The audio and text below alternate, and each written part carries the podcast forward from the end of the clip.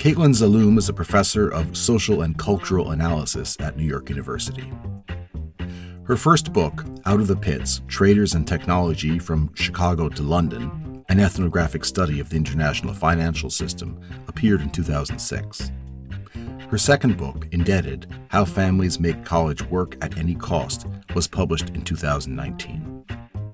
Caitlin Zaloom, thank you so much for joining us here at the podcast. Thanks for having me. You grew up in New York City. You attended private high school and college, and then you went to uh, one of the great state universities in the country, uh, Berkeley. That is right. And my time at Berkeley was really important, but something that you might not know is that my parents met at the University of Michigan at Ann Arbor. So I feel like I am possible as a human being because of one of the great public universities in the country. There is no way that my father, who is the child of a Syrian immigrant, and my mother, who is the daughter of Appalachia, would ever have met if it weren't for the University of Michigan. You are, in some ways, the, the product of the very great public institutions that you write about in this book. You went to study at Berkeley. What did you study there? I was a graduate student in cultural anthropology, which actually they call sociocultural anthropology at Berkeley. That hyphen between socio and cultural is actually really important because it indicates that we're not only studying kind of values and meanings, but also the structures and social hierarchies that are embedded in those cultural apparatus and which reproduce them. You would at one point describe yourself as an economic anthropologist. Could you tell me a bit about what, what that means? An, an, economic anthropologist is someone who's really interested in all forms of exchange. So, here in the United States, we think of economics as being about market exchange, goods in the marketplace that you trade for money. But anthropologists think about economics much more broadly than that. We really look at all kinds of exchanges, both monetary and importantly, especially in our context today, non monetary. For instance, 50% of the economic activity in this country is uncompensated. It's the kind of labor that goes into producing homes, raising children, doing the shopping, cleaning the house. All of that labor is something that anthropologists would look at very closely to try to understand how our cultural beliefs and values shape what our trading is like. You're, you're really sort of an expert on uh, exchange and different forms of exchange, symbolic and otherwise. That's right. But we do really look at the kinds of exchanges that people count as economic. So it's a it's a view from the perspective of the people who are actually doing the trading. So it is symbolic exchange for sure, but then it's also the exchanges that you do uh, when you go to Target or Trader Joe's as well. We don't count market activity out. It's just part of a broader spectrum that we like to consider. And what, what drew you to this particular perspective? That is a very good question. I grew up, uh, as you mentioned, and went to high school in New York City. My parents actually lived in the suburbs, and I was always a bit of an outsider at this very elite high school that I went to, and you went to too. And I think that I was always really fascinated with how it was that my peers at Horace Mann seemed to take their apartments on Fifth Avenue and their father's jobs in the banking sector for granted. That was the first step of, of my becoming interested in what economics means, not only in the narrower sense, but really as a kind of social system that we all live within. My experience of kind of crossing between worlds as a kid was always very profound. So, my father, for instance, was a public defender in Newark in the 1960s and early 1970s, he worked in criminal justice reform for the state of New Jersey. So I was always going between the kind of nice leafy suburb where I lived with my parents to Newark, where my dad's friends lived. That was one of my very first experiences of crossing. And I think that it meant that I could never take the social environments that I moved through for granted. I grew up with stories about the uprisings in Newark. You know, my parents lived there uh, when when that was happening, and there were snipers all over my mother's neighborhood while my father was downtown working to try to get people out of prison. Uh, and the snipers were there pointing them outward to keep people out. So I think that there, that is a, uh, a really stark reminder about the kinds of power that go into creating and sustaining the sorts of social divisions that we live with and which we do too often take for granted. In graduate school, you decide to write about the Chicago Board of Trade. How did you come up with that idea? I was always very interested in global finance and money because of my experience in New York City. And there were huge changes happening in global finance at the time that I was in graduate school in the mid and late 1990s. I was also in the Bay Area, so the rise of the internet and the changes that global connectivity was bringing were really at the top of my mind. I worked in Berkeley with a sociologist named Manuel Castells. And his work at the time was all about how the internet was changing social life. So I brought those two things together to try to look at how the internet and global connectivity were shaping financial markets. So even as you were sort of in the thick of late capitalism and consumption in uh, New York at a Tony private school, you're also thrown up against the next manifestation of that, which is the internet boom and all the things that came around with it. And maybe it was my desire not to feel so embarrassed because in the 1990s, if you were in your 20s, there were tons of people around you all um, getting really, really rich. And being in graduate school was not one of those ways.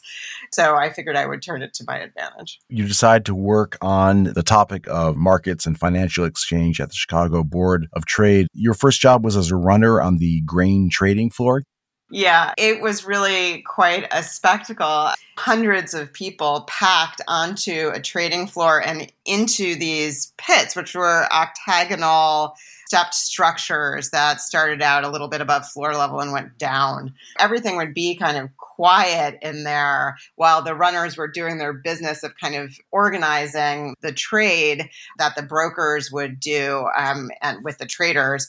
And then the bell would go off in the morning, and it was just like this incredibly loud, really chaotic seeming scene. It was completely deafening. And then there were like these boards above where their prices are changing really, really fast.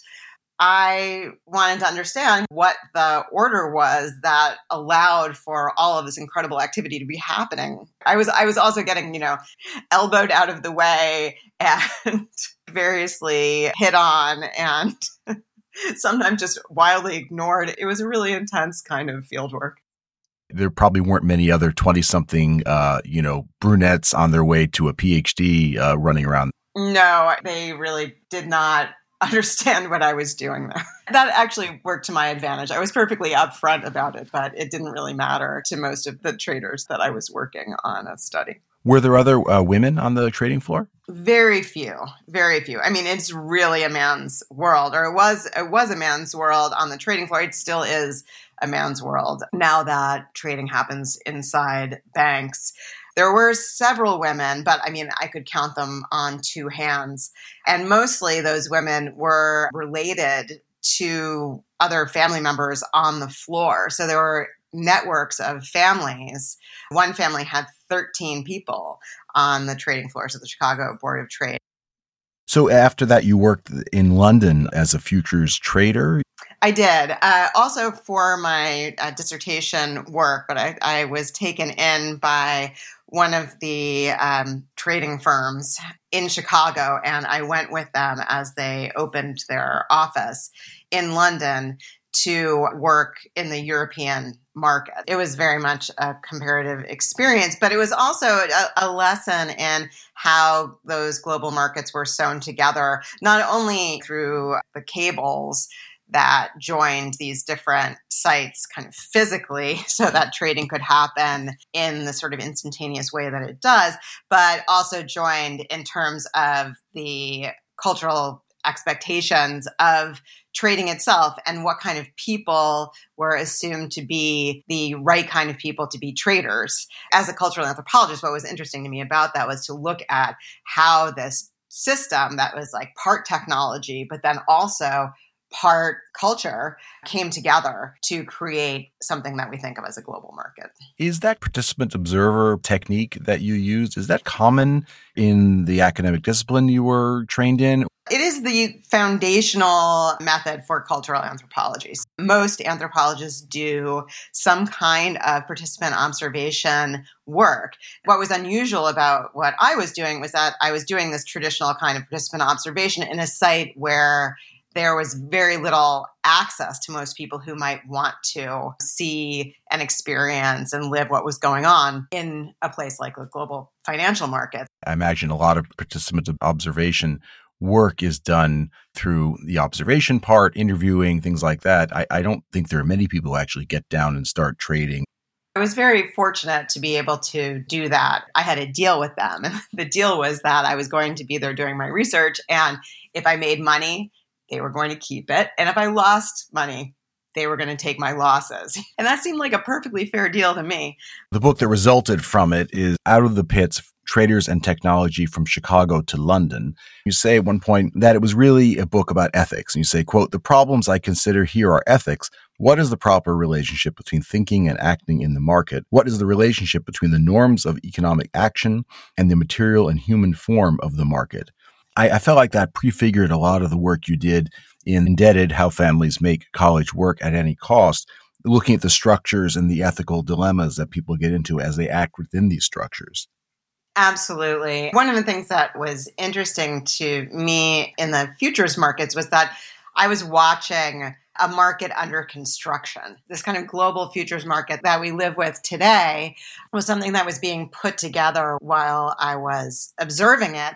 They were all trying to make a market that would correspond to these ideals that they carried, which were about kind of transparency and autonomy and competition. And whether or not we believe that they live up to those things or not, those are the operative cultural and operational goals that they had, which are also ethical ones. They're ones about trying to organize human action to correspond to a, a set of very particular values, like that competition gets us to a quote unquote true price in the market. So competition, it's an ethical tool in their world, which I found to be really, really interesting. Now, when I turn to look at the market that we've built for higher education, I also wanted to know about what the ethics were, not just of the dilemmas that, that families face, but also of the values that are built into the system of paying through college for debt we've put together basically since the 1990s. One of the most powerful themes running through both of these books was really the way that we operate in structures that have all these implicit moral codes and ethical ideas and goals. There is this ideal that trading brings out the best in you. It, there's a purity to it because it's all about the market and finding this perfect price, this sort of neoliberal dream that the only ways that true justice or fairness can be wrought from the chaos of our society. It starts from the idea that society is chaotic and that individuals in competition are the foundation of what our social system should be of course, like that is an incredibly masculinist perspective. And it takes for granted all kinds of things. But it is an ideal that corresponds very closely to the rise of the market as the mechanism through which we are supposed to be finding the right distribution of goods and services and life chances and that's really something that's happened since the 1970s. And it was really precisely during the 1970s that this culture of trading arose. That culture of trading becomes a very good way to understand what is happening in the broader cultural transformation that the market has wrought. It is astounding to look back at uh, so many cultural phenomenon in the last 50 years and how much they're shot through with all the masculinist market metaphors that you point out in both books. Mm-hmm. Right. So it's it's not only that that the market will solve the problems. It is also that exposure to market discipline will shape people into the kinds of beings that will then respond in positive ways to being inside of the market. So the market not only find solutions. It also is supposed to make people. Your second book, Indebted How Families Make College Work at Any Cost, which was published in 2019. Maybe you could tell me a bit about the origins of the book. It started actually at the moment when I got my first job and had to sign up for a 401k plan. And so this was after I'd spent time on the trading floors. I'd had all this market experience, and yet I got all of this paperwork about kind of like, well, what particular you know mutual funds should I choose in order to secure my future. I was just like, I have none of the tools to understand what's inside of these things. How on earth am I supposed to choose? That was my first indication that there was something really amiss because even with the experience I had inside the markets, I was being asked to make decisions as if I were a market, but without any of that information. And as I got deeper into my experience teaching in universities, I started to hear more and more from my students about how in debt they were just for their college educations. It dawned on me eventually that they were being asked to do a similar thing to what I had done with the 401k, which was that they were being asked to make these huge financial decisions that were going to have vast repercussions for their lives, but around student debt and in precisely the institutions that I was working in as a professor.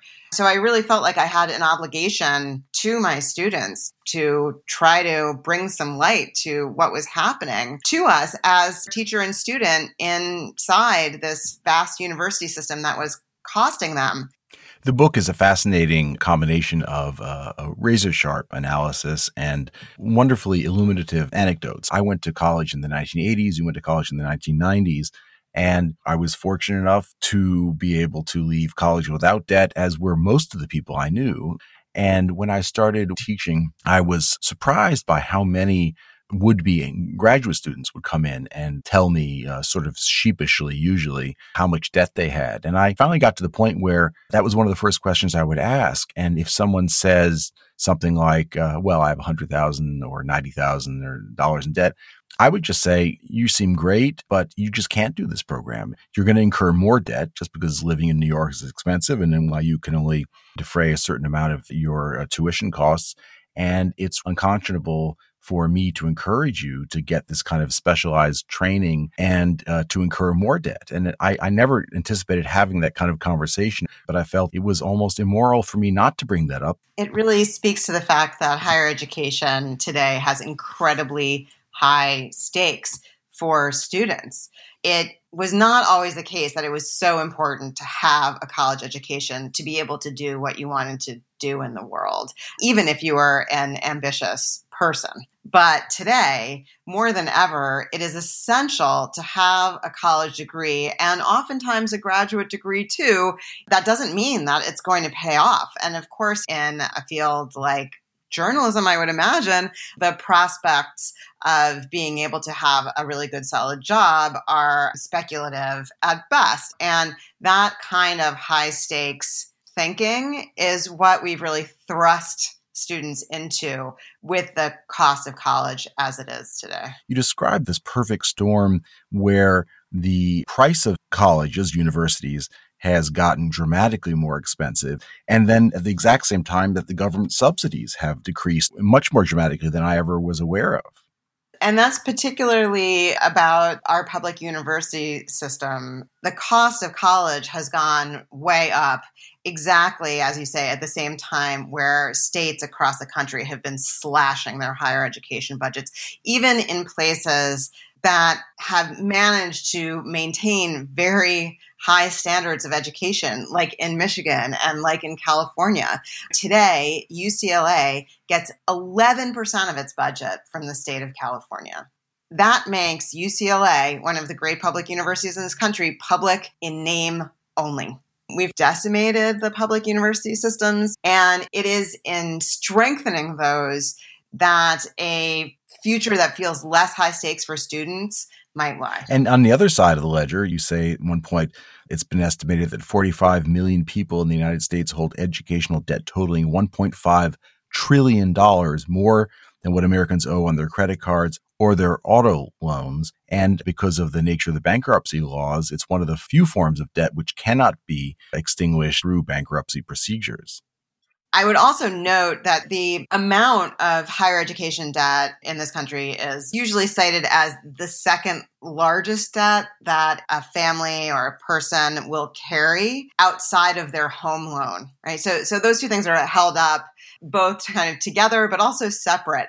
And one thing that I think is really important is that we can start to think about education debt not starting when a young person walks in the college gates, but rather at the moment where families have to decide where to send their six year old to first grade. Because the amount of money that people spend on a house is very closely tied to what kind of school district they would like to buy into. So, higher education debt should really include mortgage debt, and we should start to think about it as defining the lives of families from their earliest moments together all the way through paying off those college loans. That's an interesting point. There seems to be a million different ways to manipulate and handle home debt and different whole moral system about why that debt is good. And I don't really see any of that thinking being applied creatively to student debt. So, when student debt first became a major component of how students paid for school, say in the 1990s, it was supposed to be like mortgage debt. It was supposed to be good debt. Bad debt is like credit card debt, debt you spend on things. And good debt shouldn't really be thought about as debt at all. It should be thought of as an investment. And so that was the case with student debt. It's supposed to be a kind of way that a person prepared themselves for a future. But what we're seeing now is because the future is so very uncertain today more than ever, of course, with COVID, that this idea that you're going to put down a ton of money now in order to get your payoff later seems foolish the story tell in Indebted is about all the ways that families design their lives around paying for uh, their children to go to schools. The deeper theme that you explore in this book is the way that it both has changed the meaning of what it is to be middle class and raised the stakes about how one stays in or aspires to join the middle class. I saw it as having these religious dimensions. You described the rituals, the faith that families put in the process and in the possibility of their children entering the middle class. That process by which they bring their potential out. And it struck me almost like a rebirth. And of course, there's the underlying morality that accrues to the ways that families either make those arrangements wisely or don't make those arrangements. It's almost like a work of theology in some ways. Yeah, there definitely is a very strong component of faith. Faith in children that marks parents as middle class, right? There's a deep, deep belief that children should be making themselves into new people who are going to be different from their parents and better. But of course, that is only going to happen very far in the future. So, all of your investment, your love, and your actions as a parent have to be done with that very far away goal in mind. And that is an act of faith. And it's one that is a very culturally deep set of beliefs. You did a really marvelous job of defamiliarizing these processes primarily through this fantastic materialist analysis of the documents themselves. And by the end of the book, I realized what a strange system this was. It is a strange system. And another way to think about ourselves as quite strange is just to look at other places. Most of the European countries, Canada, Australia, all of these places carry different kinds of assumptions about who should be paying. For instance, in Sweden, Swedish students carry some of the highest debt loads in part because of the fact that once they leave their parents' homes, they take on all the debt for their own lives. Once they leave, they're gone. Here in the United States, we ask their parents to pay for young adults' educations, and that dependence is presumed to last like well into their 20s. I mean, even if you look, say, at the healthcare system, children can stay on their parents' insurance if parents are lucky enough to have that until they're 26. That's wild. That would be completely unheard of in most of Europe and certainly in Sweden. You have this phrase to describe that you call it enmeshed autonomy, which is this paradox that the way to make them stand on their own and be autonomous is for us to take on enormous amounts of debt and to and to enmesh them and link them ever closer to us and our financial futures. The issue is that there is never um, autonomy. I mean, from an anthropological perspective, we are always defined by our uh, our dependencies. So here in the United States, family has become more and more and more important for launching children into the world as state supports have receded and receded and receded. In other places, things like you know state supported education that is one way to support young adults to become more autonomous or uh, relatively affordable cost of living um, abundant jobs these are all things that that create autonomy outside of family life but because we don't have those things in the united states family comes to stand in and become a real safety net that creates this paradox. Because in America, we're all supposed to be autonomous individuals. That's the goal, right? But without the kinds of supports that young adults need to launch into the world, family has to stay enmeshed.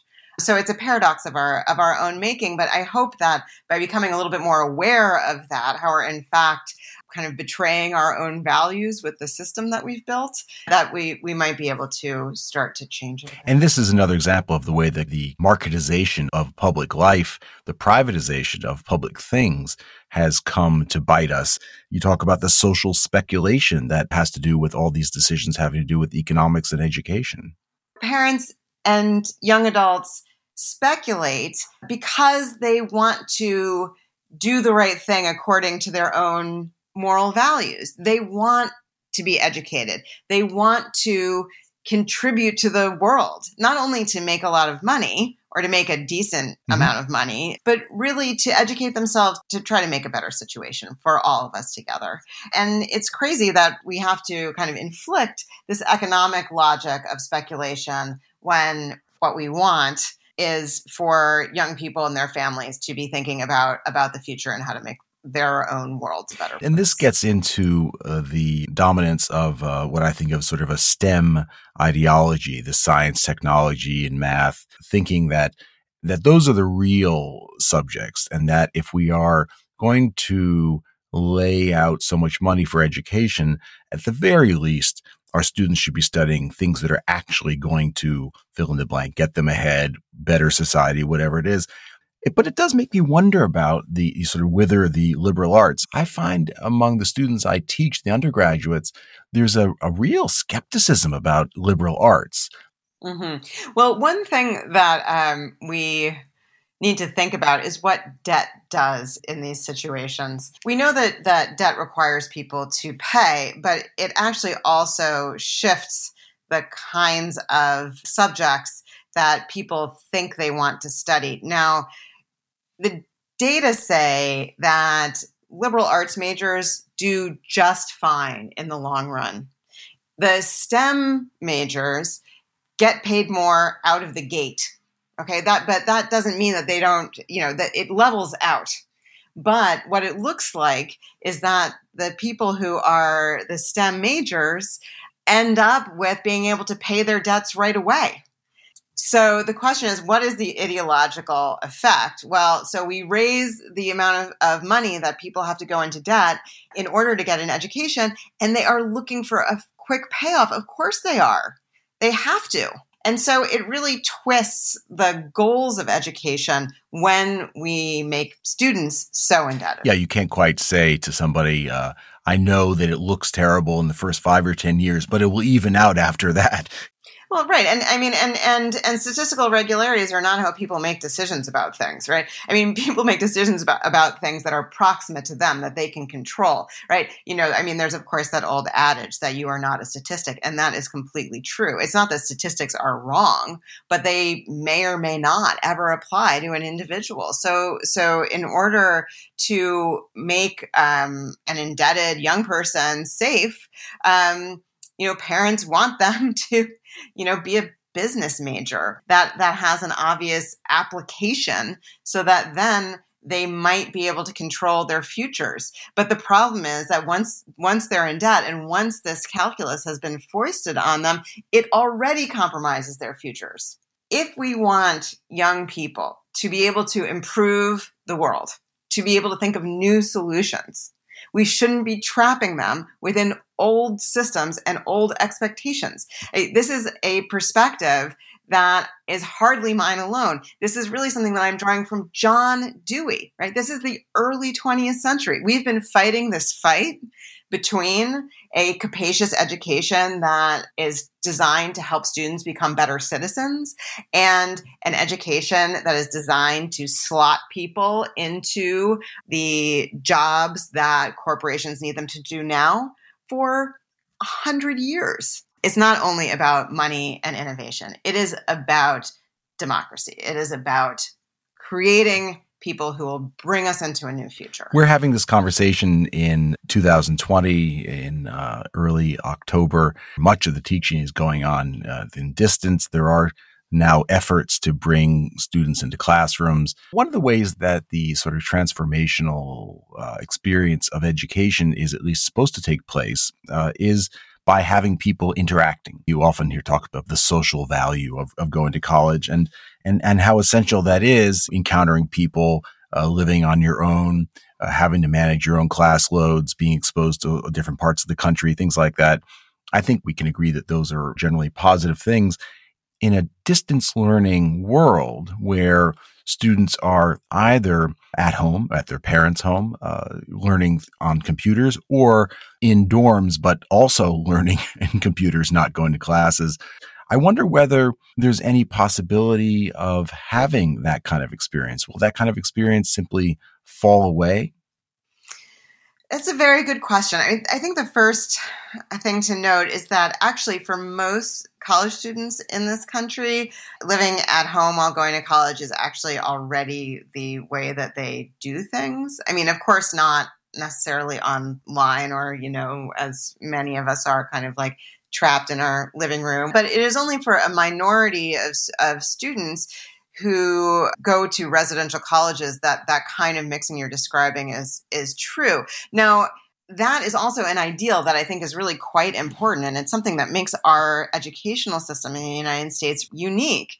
So the question for me is like, how do we create opportunities for coming together and learning together in kind of democratic fashion that might be outside of college campuses? I am convinced that college campuses will eventually reopen, but it also just I hope, sensitizes us to the issue that college campuses can't be the only spaces of kind of learning how to do democracy, of democratic solidarity, that exists. I think that college campuses are really, really good for doing that, but we also need other sites. But I do wonder about whether the dream of distance education, which, you know, 20 years ago caused all sorts of elite institutions to flush tens of millions of dollars down the drain, which has now reappeared with this sort of, you know, the kind of distance learning that, that both you and I have participated in via Zoom it's clear that there's a larger role for that, that it's not going to replace the classroom, perhaps, and won't replace teaching and teachers. The, the takeaway will be that there are some roles for this. And I,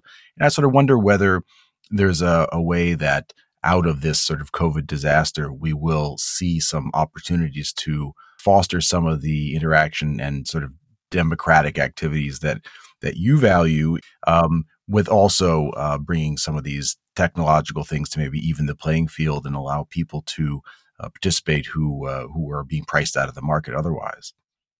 So one element that I think is is really productive is the way that um, technology can be used to supplement uh, existing forms of teaching in the university. I mean, which is actually how automation has worked in other areas of the economy. So we we tend to think of digital platforms coming in and replacing labor, building robots to do the jobs uh, that, that that we all do.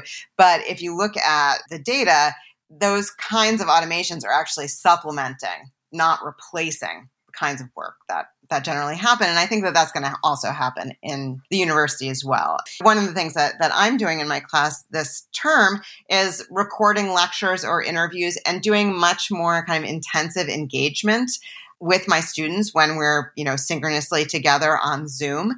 And i think that that actually enhances the kinds of learning about exchange and debate that really are the best parts of education. That's what education should be doing. So, like the one to many download that is even the face to face lecture, I think is something that we shouldn't kind of fetishize. I think that we should be thinking about ways to en- enhance our direct engagements with students. And, you know, there are some elements of like digital recording and classwork that can really do that. So, so the university won't go the way of the Chicago Board of Exchange, is what you tell me. well, I mean, it, it, might do that, but but you know, when when they closed the trading floors, it wasn't the end of the futures markets. It was just a transformation in the way that that that work happened. And so, I think that the continuity there that we have to be really sensitive to is that we have to be quite conscious of the kinds of ethics that we're building into these systems. What are the relationships between students and teachers that we want to foster and why? Why do we want those particular kinds of relationships? Those are the kinds of things that need to be built into the system kind of first and foremost. I'm much less concerned about, you know, whether or not we're making profits for venture capitalists who are by the way all over this sector something that I've only recently even begun to scratch uh, the surface of. There are many, many people looking to make money in this moment, and I think that we should really be careful about that. Sounds like your next book. Uh, maybe. I would certainly read it. Caitlin uh, Zaloom, thank you very much for talking to us today, and uh, good luck. This podcast was brought to you by the New York Institute for the Humanities at NYU and the Arthur L. Carter Journalism Institute. You can find us on Stitcher, iTunes, and anywhere else you get your podcasts. For more information, visit us at nyihumanities.org.